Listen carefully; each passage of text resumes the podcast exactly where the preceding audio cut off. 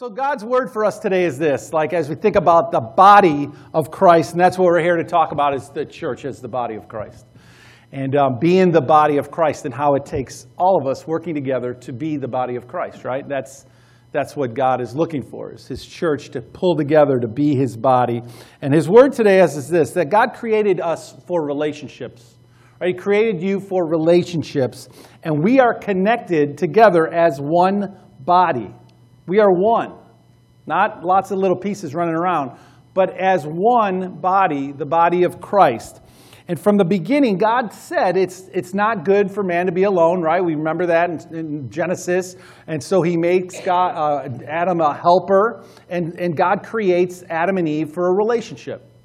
And then God creates family so that in a family relationship we could have close knit relationships with people that that we love and people that we can share our lives with and our home with. And God created the community for relationships, right? And He created uh, the nations for relationships so that people would live together. And when the body of Christ comes together, we really should be a mighty power for God. Think about it. If the body of Christ, people who are in love with Jesus, all empowered by the Spirit of God, come together, the power that is among God's people as the body of Christ is a mighty, powerful weapon in the hands of God. That's, that's huge. That's big. Right? And, and, and God has put us on the earth as the body to fight against the darkness, the forces of evil in heavenly places and on the earth, that, that the church might be a mighty weapon for God to face evil forces in heavenly places. We should be, as the church, a mighty power. Amen? Amen. Let's pray. Father, we pray that you would speak to our hearts as we think about your word and what your word has to say about the church being an army, being a, a mighty weapon in your hands.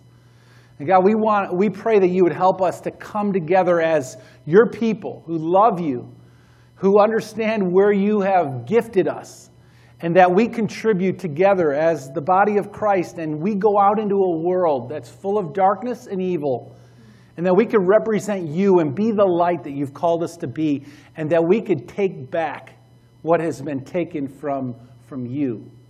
People, souls that have been that have been pulled away from the God of all creation, people that have been made in your image, Father that have been lured away by the ways of this world, by the paths of, of the, the materialistic world that we live in.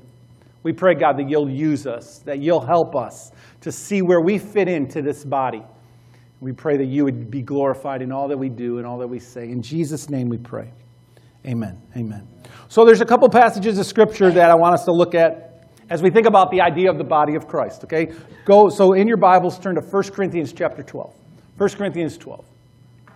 And we're going to look at two passages and then draw a few conclusions from those passages that I hope will help us understand what it means to be the body of Christ to be a mighty weapon in the hands of God. So in Corinthians, Paul's talking to the, the Corinthian church. He's talking about, in chapter 12, he's talking about spiritual gifts, right?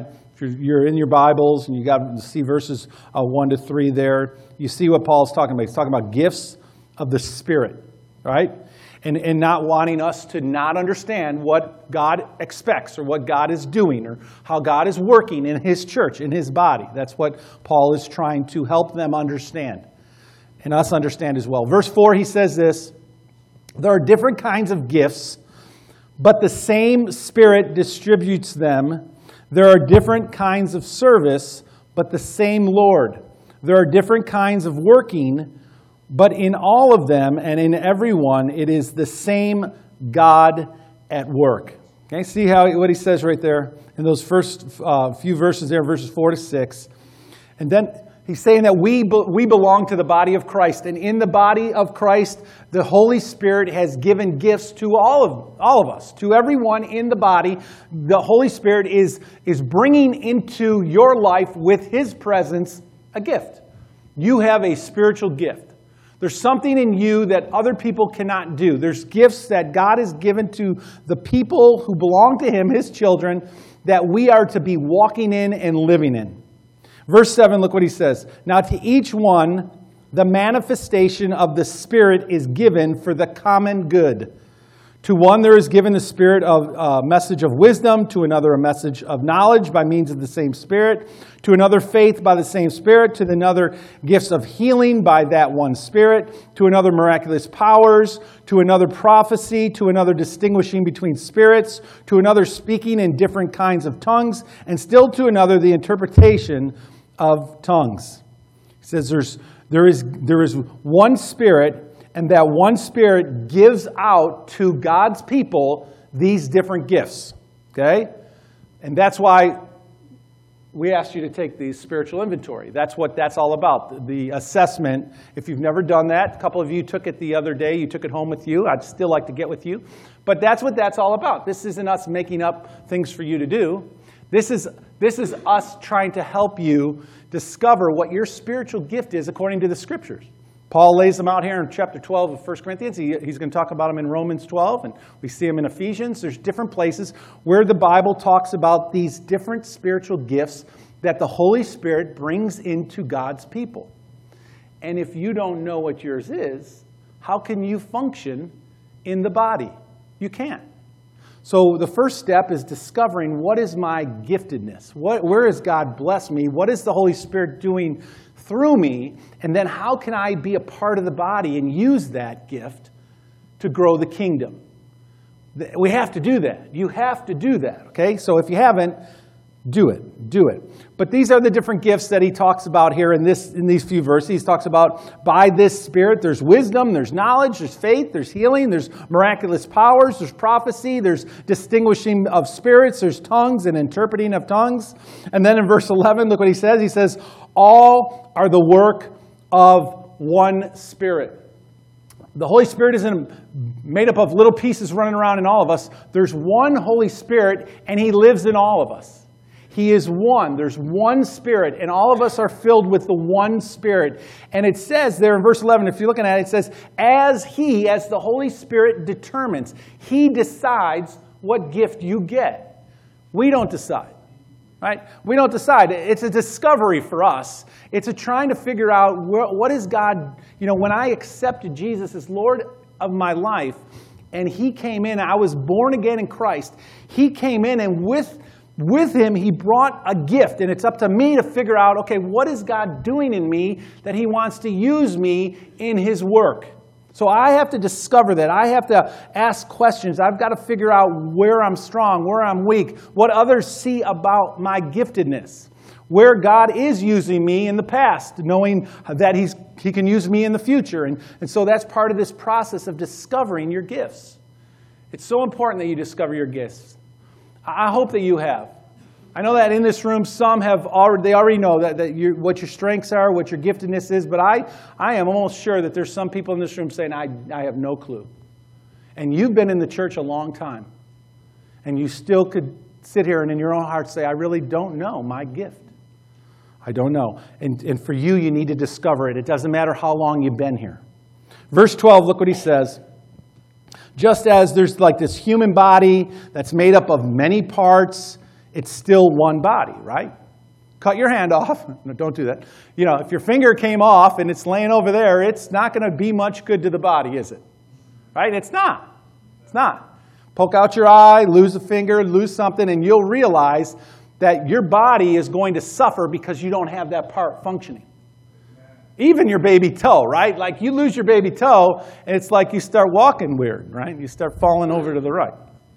Right? If it affects your whole body. And, and then the pain, not, not just that, but the pain involved. And then the pain that affects your whole body. So there's so much that every part does to help the body move forward right. That if it, all the parts aren't doing their part, it's not going to work right. Right? We're going to be handicapped in some way. But he says, just like there's many parts in the body, there's one, still one body. And he says, we're all baptized. Look what he says there in verses 12 to 14. We're all baptized by one Spirit. All right, we gave our life to Christ. We were immersed into Jesus. We went into that watery grave and we confessed that Jesus is the Christ, the Son of the living God. And the Holy Spirit fills us and renews us, and we're born again in Christ. And, and what came into you was that one Spirit, that Holy Spirit of God that is now in you. We're all baptized, he says, in one spirit. And that spirit makes us one body. That's what Paul says here in verses 12 to 14. Our, and we're all one, right? Doesn't matter if you're a Jew or Gentile, if you're slave or free. Look what he says. We are all one, and we have been given one spirit to drink. One spirit. One spirit that lives in all of us, that unites us all. So the work of the church is the work of the Spirit. And when we're walking in, in the work of the Spirit and in the truth of the Spirit and of the Word of God, we are walking in Christ. We are His body. Verse 14, look what he says. The body is not made up, um, it's made up of uh, many parts, but it's still one body. Although we all make up, all the parts make up the body. Verse 15 to 21, he says, the parts are equal right? All of the parts that make up this body are equal. Look, he says, the eye cannot say to the hand, I don't need you. The head cannot say to the feet, I don't need you. See, we're all equal parts. Even though we're different parts, we're equal parts, and all the parts are needed. Look at verse 24, where Paul goes on to say, while our present or when our, while our presentable parts need no special treatment he says but god has put the body together giving greater honor to the parts that lack it so that there should be no division in the body but that its parts should have equal concern for each other. If one part suffers every part suffers with it. If one part is honored every part rejoices with it. Could you imagine, could you just imagine a church that functioned the way that the scriptures say it should? Could you imagine that? What the church would be like if, if, if everybody in the church understood where God had gifted them and were moving out in their giftedness together as the body of Christ. Could you imagine us all like, like, you know, like a transformer, all of us just walking out into the world, even though we all go out in separate places, spiritually speaking, though we're all like connected in one, moving out into the world? I mean, what a powerful church that would be all the parts understanding their individual part and how they fit into the collective body, that's an amazing body. He says, God put it together, right? That's who put this together. God puts it together. And he says there should be equal concern for each other. And he says we should suffer together and we should rejoice together. That's the unity that we should have in the Spirit of God, right? So when we operate in connection with the Spirit of God in under his authority and leadership, we are, the church is, the body of Jesus becomes a mighty weapon in the world. A mighty weapon. When we're walking in Jesus together, right? Not by might, right? Nor by power, but by my spirit, says the Lord, right? Second passage in Romans chapter 12. Go to Romans 12 with me if you would. Or, I'm sorry, Romans, yeah, Romans 12. Romans chapter 12. Paul talks to the, the church in Rome about the same kind of ideas that he did in Corinth. And he says some things here that, that are going to be helpful for us to understand that we are a weapon in the hands of God in the world, that, that the church, and that God wants to use the whole body as a weapon. Like Don Knotts said, I use my whole body as a weapon. Scared as that might seem, he did. So in Romans 12, Paul's sharing with the Christians there in Rome. And in verse 3, he says, For the grace given me, I say to every one of you, what he says here do not think of yourself more highly than you ought, but rather think of yourself with sober judgment in accordance with the faith God has distributed to each of you. Right? So we're saved by grace, not by anything you have done. We are, we are sinners in need of a Savior. And only by the grace of God are we saved right? Only in Christ. And that's what he says. So don't ever think more highly of yourself than you ought. Right? No matter, no matter what the circumstance, I, at every moment, need the grace of God. At every moment of my life. Right? He's still working on me, perfecting me, using me, bringing glory to himself through me, but I am a work in progress. And he says, Paul says, Don't think more highly of yourself than you ought to. Rather, think of yourself with sober judgment. Understand where you were, where you are, and who you need. The only one that, that gets me anywhere is Jesus. Right? I'm not going to get there on my own. There's nothing I can do other than accept Him and grab onto Him. And it's by His righteousness that I'm saved, not my own. Not my own at all. And so he says there, and he goes on to say in verse 4 to 8, look what he says For just as each of us has one body with many members, Similar talk that he used in Corinthians. And these members do not all have the same function, right? So we're not all doing the same thing. So in Christ, we, though many, though many, form one body, and each member belongs to all the others. That's a picture for you, right? Each member belongs to all the others. And we see that actually lived out in the church in Acts, right? We see these people all together like nothing is their own. It, it all belongs to them. It's like this one unified sense of what's mine is yours and what's yours is mine, and we're all in this together. And God wants to use everything that we have and everything that we are and in every way that He's gifted us for His glory. That's what we're all about. It's for the glory of God, right? That's what it's about. That's what Paul's saying. He's saying it, it, nothing is ours, it's all God's. We belong to each other. Verse 6 We have different gifts according to the grace given to each of us. And then he gives some gifts. If your gift is prophesying, then prophesy in accordance with your, with your faith. If it's serving, then serve. If it's teaching, then teach. If it's encouraging, then encourage. If it's giving, then give generously. If it is to lead, do it diligently. If it's to show mercy, do it cheerfully. And so Paul says we are one body. And again, one body, many members, different functions, all of us. What, do you know your function? I mean, we can't, the, the church will never function, the church will never be the body of Christ if the members of the body don't understand their function. It's so important that we get that. We understand where is God wanting to use me. In verse 5, he says each member belongs to all the others. And that's a oneness that the world does not know anything about. I mean, right, because you're not in it alone. You're never alone.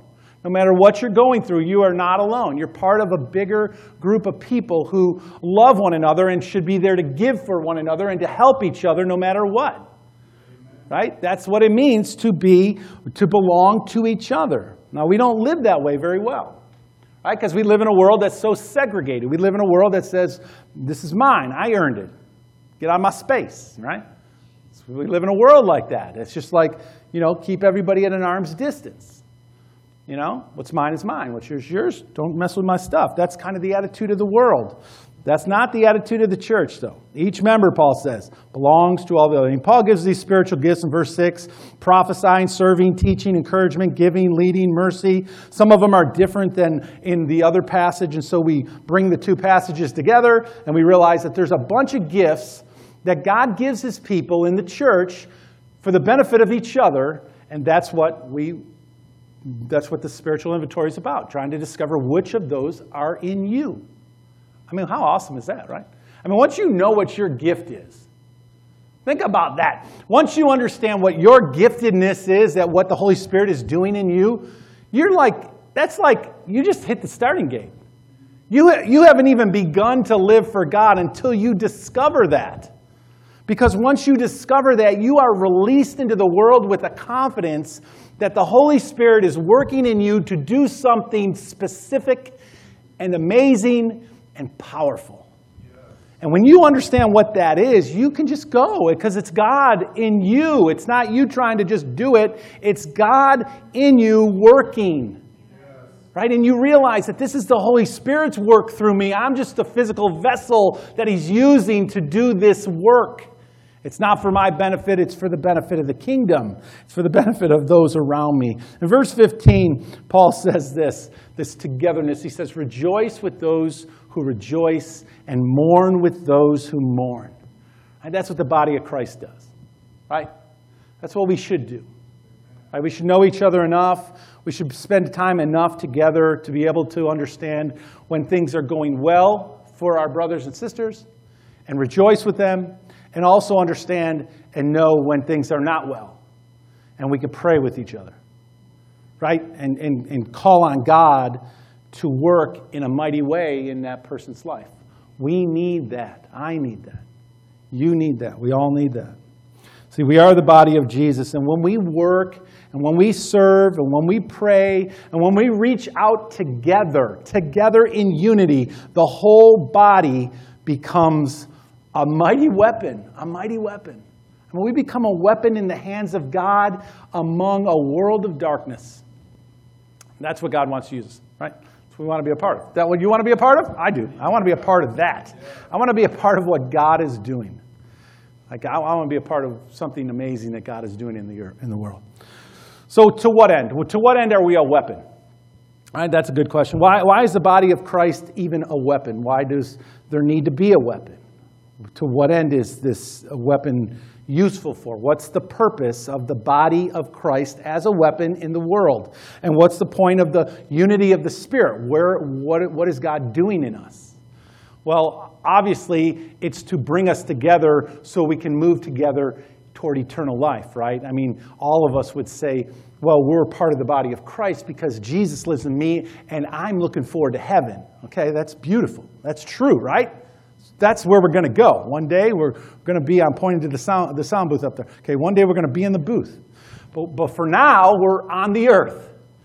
And so we're a mighty weapon of God right now, right here on this world that has been taken over by the enemy. Hostile territory.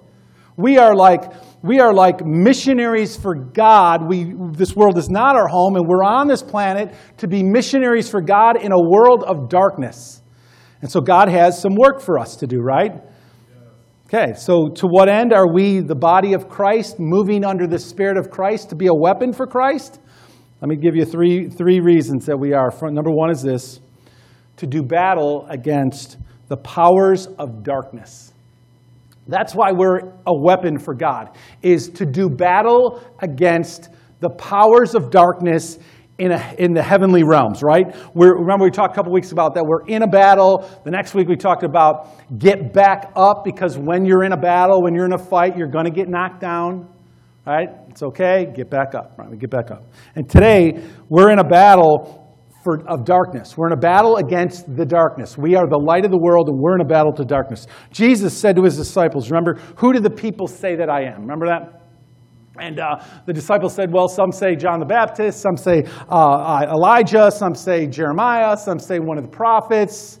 In other words, we really don't know, but people are saying different things about you, Jesus. And he said, What about you? Who do you say that I am? And Peter pipes up and he says, You are the Christ, the Messiah, the Son of the living God. Remember that? Matthew chapter 16 is where we're at. So in Matthew 16, here's what Jesus says when he replies to what Peter just said. He said, Blessed are you, Simon son of Jonah. For this was not revealed to you by flesh and blood, but it was revealed to you by my Father in heaven. Okay, so how did Peter come to an understanding of who Jesus was?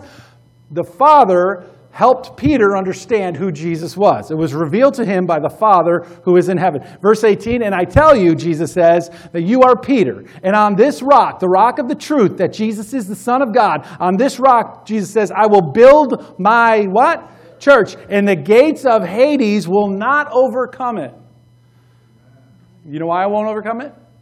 Because we, as the church, are a weapon of God in the world. And darkness can't overcome what God is doing through his people.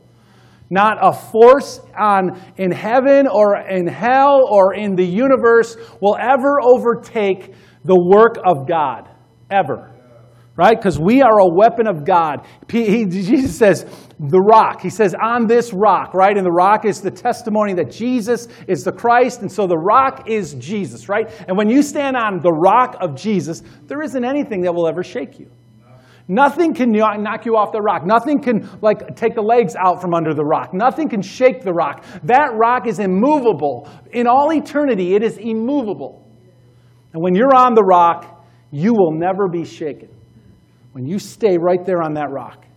And Jesus says, On this rock, I will build my church. And so the whole body of Christ being built up on the, on the rock, on Jesus, not on religion, not on other things, but on who Jesus is, the very person of Jesus. You love Jesus, I love Jesus, I'm following Jesus, you're following Jesus. We are building our lives on a rock, right? And that rock cannot be shaken. and not even the gates of hell can overtake it. Why? Because that church, those people building their lives on Jesus, building their lives on that rock, can never be overtaken because they are a mighty weapon for God. They are a mighty weapon for God, right? And not even the gates of hell will overtake it. The church is in a battle against darkness. We live in hostile territory, and we are the light of God against evil and against darkness. And as the body, we are this powerful weapon for Christ, right? We are a powerful weapon in the hands of God to engage in spiritual battle. Secondly, secondly, why, why are we a weapon in this world? Why is the church a weapon for God? Because, because we are a refuge. Our purpose is a refuge. Right? That's what we are for people. We are in the middle of a dark world, and, and the church is a refuge for people to come in and find shelter away from the darkness of the world, right? For lost souls to find healing, for lost souls to find salvation, to find hope, and to find purpose. That's what the church in, in the earth is. It's not only combating the darkness, but it's also a place where people can come together and find healing and hope. Right?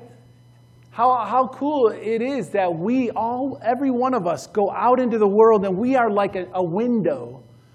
We are like another opportunity out there for people to find their way into this place of refuge, to this place where they can find Christ and they can find healing and they can find hope.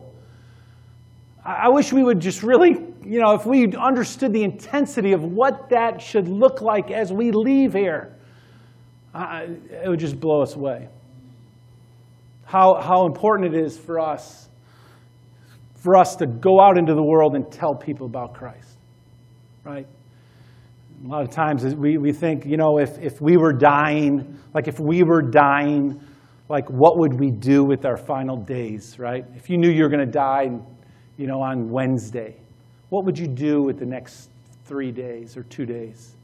And we always think about it from that angle. We'd, you know, maybe go skydiving, you know, uh, you know, you know, do all those things, right?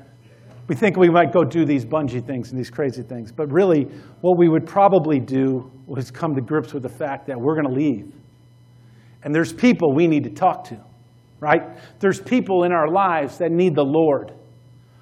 But let's flip this a little more. What if you knew they were dying? What if you knew that they were dying and they were going to go to hell? Would you care enough to say something? Like, would we do anything? See, we're, we're supposed to be this safe harbor, this, this, this lighthouse in the midst of the storm. That's what we're supposed to be. Proverbs 18, look what it says. It says, The name of the Lord is a fortified tower. The righteous run into it and are safe. See, a, hurting world out there is searching for healing, and they're searching for acceptance, and they're searching for love, and they're searching for truth, and they're searching for purpose, and they're looking for it in everywhere but God. And they're coming up empty. Because all other paths lead to nowhere. Right? The enemy has just created confusion for the world. We talked about this in our class this morning. You know, if you were the devil, you were the devil and you knew there was one path, best way to trick people is create many. Right? Just create all kinds of confusion. Create all kinds of paths to different things, to money and popularity and prosperity and materialism. Just get people walking down the wrong path. Right? Give them options. And that, isn't that what you would do if you're the devil? Maybe some of you can't think like that, but I can.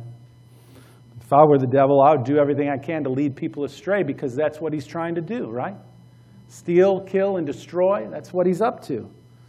And, and as young people and as adults, we need to realize that and realize that the only path is the path that Jesus is standing at the end of. and so we walk through him. And as we do that, we understand that this world is a messy place. Like, right, we're not in a very pretty Garden of Eden trying to prune and, and, and chip away at the, the flowers. We are in a dark world that's been overcome by the evil one, and what we do out there on the front lines is going to be messy. And we need to want that. We need to welcome that. We need to go there. We need to be there. We are more like a MASH unit than we are a museum, right? We're like the MASH unit that sets itself up on the front lines. And we're there to help people find Jesus, find healing, find salvation. And that's where we should be. The church should be out in the middle of the battle zone, not safely behind a wall somewhere. All right, that's where we should be. All right. Pauline Phillips said the church is a hospital for saints or, or, for sinners, not a museum for saints. The church is a hospital for sinners, just like me, not a museum for saints. Self righteous, who think they don't need anything, but they got it all together. Third thing is this. Third thing is this. First, we are a weapon. The church is a weapon. We use the whole, God wants to use the whole body as a weapon because we, we are in the midst of darkness. The second thing is we are a weapon in the hands of God because we are a refuge. And in the midst of the battle, there needs to be a place where people can come and find healing and find hope and find love. Right? And the third thing is this the body is a weapon in the hand of God to shine his glory. That's what we're here for. We're here to shine the glory of God in the world. We are that city on a hill, right? That shouldn't be hidden. We can't be hidden. We are, like, if we all leave here and we're all, like, excited about what God has done for us, like that I was lost and now I'm found because of the grace of God. And if I leave here with that on my mind, that others are lost and they haven't found Him yet, we're going to shine. We're going to just reveal the glory of God by our, our excitement of what He's done for me and what He can do for you. We are a city on a hill that can't be hidden. There's no way you can keep it down unless you do it on purpose, like unless you keep your mouth closed. We're here to shine for the world to find hope, right? We are that lighthouse. Jesus said, when He came, He said, He said, I am the light of the world. Remember that? Healed the blind man. He said, I'm the light of the world. I come into the darkness. Read that passage this morning, and he is light in the midst of darkness. Jesus said, I am the light of the world. And then he said to those following him, You are the light of the world. And so we understand that the body of Christ is the light of the world. And outside that light is only darkness. There is no light outside of the light of Jesus. Everything else is deceit and lies and evil and wickedness and darkness. So the church is the light shining the glory of God. That's what we are. In Romans chapter uh, 15, if you would go there, last passage. Romans 15, a couple uh, pages over. Paul's talking again to the Romans. He says, We who are strong, in verse 1, ought to bear the, the, with the failings of the weak, not to please ourselves. We should not please uh, our neighbors for, our, for their good, or we should please our neighbors for their good to build them up. For even Christ did not please himself, but as it is written, the insults of those who insult you have fallen on me. For everything that was written in the past, Get this, everything that was written in the past was written to teach us so that through the endurance taught in the scriptures and the encouragement they provide, we might have hope. And so we learn from the scriptures of what God did through his people and how God used his people to preserve them and to encourage them that they would endure and have hope. And then he goes on to say in verse 5 May the God who gives endurance and encouragement give you the same attitude of mind toward each other that Christ Jesus had. Right, so the same mind, Philippians talks about, the same mind that was in Jesus ought to be in us. The same attitude. Why did Jesus come? What did he come for? Why did he come to this earth at all? That same mind should be in us. Right? And Jesus is the glory of God. Right? He came, he came in the midst of our darkness to bring light to your heart. And that at one time I was completely dark, lost in my own selfish sin. And the seed of God that came from heaven planted itself in me. And that light began to glow, the glory. And, and eventually it, it won out in me, just like it did in you. And now we are this seed of light that God wants to use in a world of darkness so that we can like penetrate it and it can begin to glow. And we, we are the glory of God to a dark world. And if we're not doing that, we're not doing what God called us to. We are not being the weapon that, that God has called us to be in the world. We are the glory of God. So look what he says. He goes on to say, the same mind toward each other that Christ Jesus had, verse 6, so that with one mind and with one voice you may glorify the God and Father of our Lord Jesus Christ. Right? That's what Paul says. One mind, one mind. That's the mind of Christ. Right? All of our minds should be on the mind of Christ. Not your mind, not my mind, but on the mind of Christ. What he says, what he thinks, what he teaches, what he does, what God is all about. That's our mind. And then he says, one mind, right? And one voice. So we proclaim the message of Christ, the gospel, the good news to a dead world. And in that, we glorify God the Father, the Father of our Lord and Savior, Jesus Christ. And that's the only way we bring him glory, is by being by having his mind and being one minded with him and being of one voice with him, we bring glory to him. The church is a weapon to engage the darkness, right? To engage the darkness, to be a shelter in the midst of the storm for people who are weary and dying. And we are to be the light of Jesus to shine the glory of God to a world. That's what we are. The church. Using my whole body as a weapon, Don Knotts said. And that's what God wants to do. Use the whole body as a weapon, right? We are, we are the glory, the glory of Christ. Let's pray. Father, we love you so much. God, we need you in our lives to sense the, the intensity and the passion that you have, Lord, for us. That, that desire and that love and that passion that, that caused Jesus to leave heaven and come to this earth to rescue us should be living in us, God. We want to feel that same passion that you had for me, that you had for us. God, help us to have that same intensity for the lost. That we truly would be a church who not only cries out to you, but brings as many people to you as we can. Because even though they don't know they're in the darkness, they are. And the truth the truth is, you are the only light of the world. Father, we want to help people, our friends, our neighbors, come into the light, come into your glory, come in and see you and find you, and then bring more people. Be used by you to do it again and again and again. God, we love you so much. Thank you for allowing us to, to know you, allowing us to read your word. Father, convict our hearts. I pray in Jesus' name.